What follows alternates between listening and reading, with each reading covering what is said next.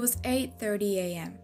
The January sky in Surrey, British Columbia was Caribbean blue, and the white frost on top of my neighbor's roof was melting off. Via Zoom, I sat down with Sarah Majid, who from the UK discussed what she did as a sports and performance psychology consultant and revealed some of the struggles athletes go through, especially during COVID 19. According to the Canadian Psychological Association, a sports psychologist works with athletes, coaches, and people who form the body of sports. The sun was slowly rising through my window. The light rays revealed flying particles dancing through the air. Majid starts by telling me how she began her YouTube channel called Sarah Majid Sports Psychology and Mindfulness.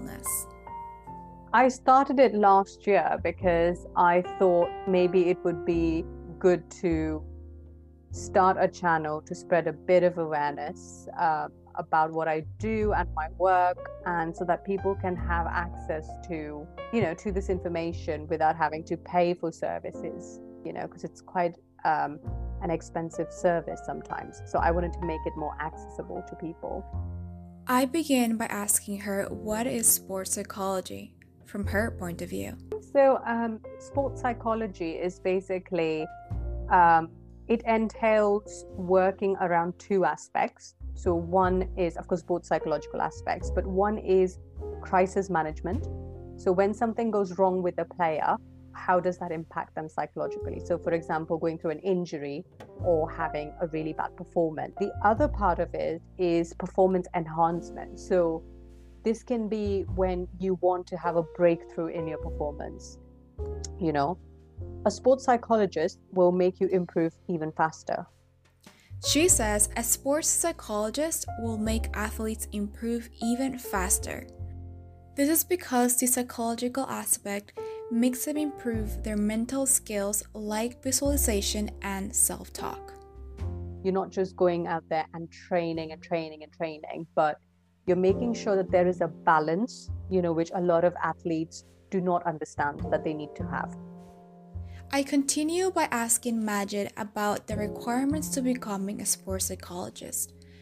The Canadian Psychological Association writes that to become a sports psychologist, one must obtain a four year undergraduate university degree in psychology, in addition to a graduate degree in every area of psychology in this case, sports psychology. So for me, I've done a pure psychology degree, which is also fine. You can do a pure psychology degree and then do a master's in sports psychology, or you can do a sports and exercise sciences degree and then master's in sports psychology. And then to become fully qualified, you have to go through two to three years of training under a supervisor with your association, submit all the paperwork and show them you've done your hours of training, and mm-hmm. then you get your full chartership. Are there different branches of sports psychology? Um, so, in sports psychology, you generally work with athletes. There's also performance psychology, where you can work in corporates, you know, or with people just who perform, like, for example, dancers and singers, or stand up comedians, you know, or uh, people who perform theater and art. So, performance arts, you can basically work with them because um, sports psychology is not just about athletes, but also about performance in general. And all of us feel the same things. I then ask if all sport teams have sports psychologists. To my surprise, not all of them do. Usually, professional sports team will have their own sports psychologist because they have the budget to do it. So, a lot of um, grassroots level sports teams do use psychologists, you know, but they just use them as and when needed. So it depends on what kind of budget that sports team really has, you know. Um, when they have a budget, they have a psychologist on board, uh, but they only work like three days a week or two days a week. But some of them are completely full time, which means they work on at an organizational level. That means they make sure that everything that's happening in the sporting community is protecting the athlete and their well-being as well. The motor of my 2008 portable heater begins to produce warmth, causing the temperature to rise, and with the sun shining on my laptop, my morning feels far from cold. I asked Majid why it's important to have sports psychologists. Her response is that everything we do comes from the mind, even though athletes perform with their bodies. You know, it's all about what you believe, whether you believe in yourself, whether you believe you're going to win. And it's about maintaining that belief, and that takes a lot of emotional and mental energy. So everything does happen from the mind, and that's why I think psychology is not just important in sport, but in life and in anything you do. In what area of sports psychology do you specialize in? As a sports psychologist, you don't need to specialize in the sport. You don't need to know anything. Like, even if I know nothing about a sport, like for example, rowing or golf, I've never played those sports. I can still work with the athletes because um, they can tell me about their sport. I can watch videos, I can learn and study it. What really matters is your approach. What approach do you use? So, as I said, I use mindfulness as my approach. With what sort of athletes have you worked? So, I've worked with athletes who are just starting out, you know, in their sport, like who are probably playing the sport since two, three years, and they are probably state champions, county champions. And I have also worked with athletes who are international, you know, so I've worked with both levels. I've worked with uh, a lot of different age groups. So I've worked with athletes who are young, like 12, 13, you know, worked with 19, 20 year olds, 17, 18 year olds. And then I've also worked with athletes who are probably marathon runners, you know, so much older crowd, like 50, 38, you know, 40. So I think I've really covered that working with more age groups and different sports as well, and different types of levels that they come from or backgrounds that they come from. In terms of mental health, Majid says athletes deal with fear of failure or perfectionism. She says that when athletes fail, it affects their self esteem and could fall into depression.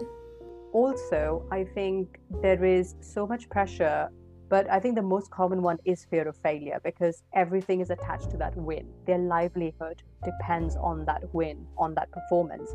And unlike other people in their jobs, like, you know, if you go to your work and you make a mistake, it's all right, you know. But when they make a mistake, they don't get a do over. There is no way to make up for that in that game. If you've made a mistake, you've lost an important game because of your mistake. That's it.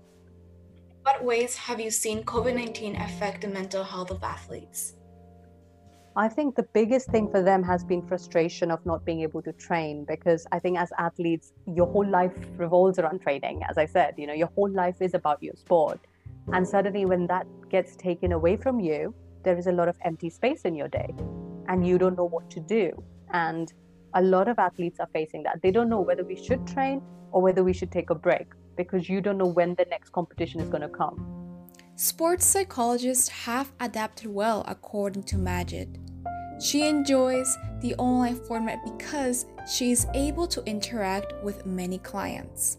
I can do a webinar where I can have like 100 people at the same time. So I think in some ways, um, this has helped sports psychologists to realize that they can actually work online. But I think the difficulty that comes is that you can have clients and then suddenly you don't have clients because they're, they're not training anymore so we have to make sure we are adapting and doing things more for well-being than you know for performance enhancement which is our specialization. Do you have a specific way um, of approaching an athlete um, when they require services? Yeah so most of us of course we do advertise online. We have our websites you know i have my website as well. So um, on my website, uh, any athlete, anybody can book a 30 minute free consultation call, and then I would call them and ask them about their needs. Um, also, when you are working in a team sports setting, you have to make sure that if an athlete needs support, you as a person are very approachable for them to come to because this is where it gets very tricky because in front of their teammates they don't want to come individually and talk to you you know? So you need to then recognize who you need to give more attention to and you know who doesn't need that attention. And you need to make sure it's quite discreet as well during the last portion of my interview with Majid, my pug Boo Boo had woken up from his deep sleep, surrounding some of my audio with his snores. The sunny skies were now filled with small white cotton candy like clouds that moved like snails. For my last question, I decided to ask her what the perks of being a sports psychology were, in which she responded in a very exciting way. Oh, brilliant. I love this question because I love my job. I think one of the best things about being a sports psychologist is that your day is going to be different every single day. You know, like you you'll never get bored of your job because in sports there's so much um, evolution. Like it evolves so quickly that it's always exciting. There's always a competition that's coming up. You know, and it's there's always a positive aspect in sports that you can look at. So there is a lot more you can do as a sports psychologist, and it's always about improvement and growth, which is what I love because it's got this very beautiful, you know, positive aspect. So that's one of the biggest perks of being a sports psychologist. It was already 6 p.m. in the UK. I ended up thanking Majid for her time and for opening up about her passion for sports psychology. I hope you enjoyed this episode and stay tuned to hear more.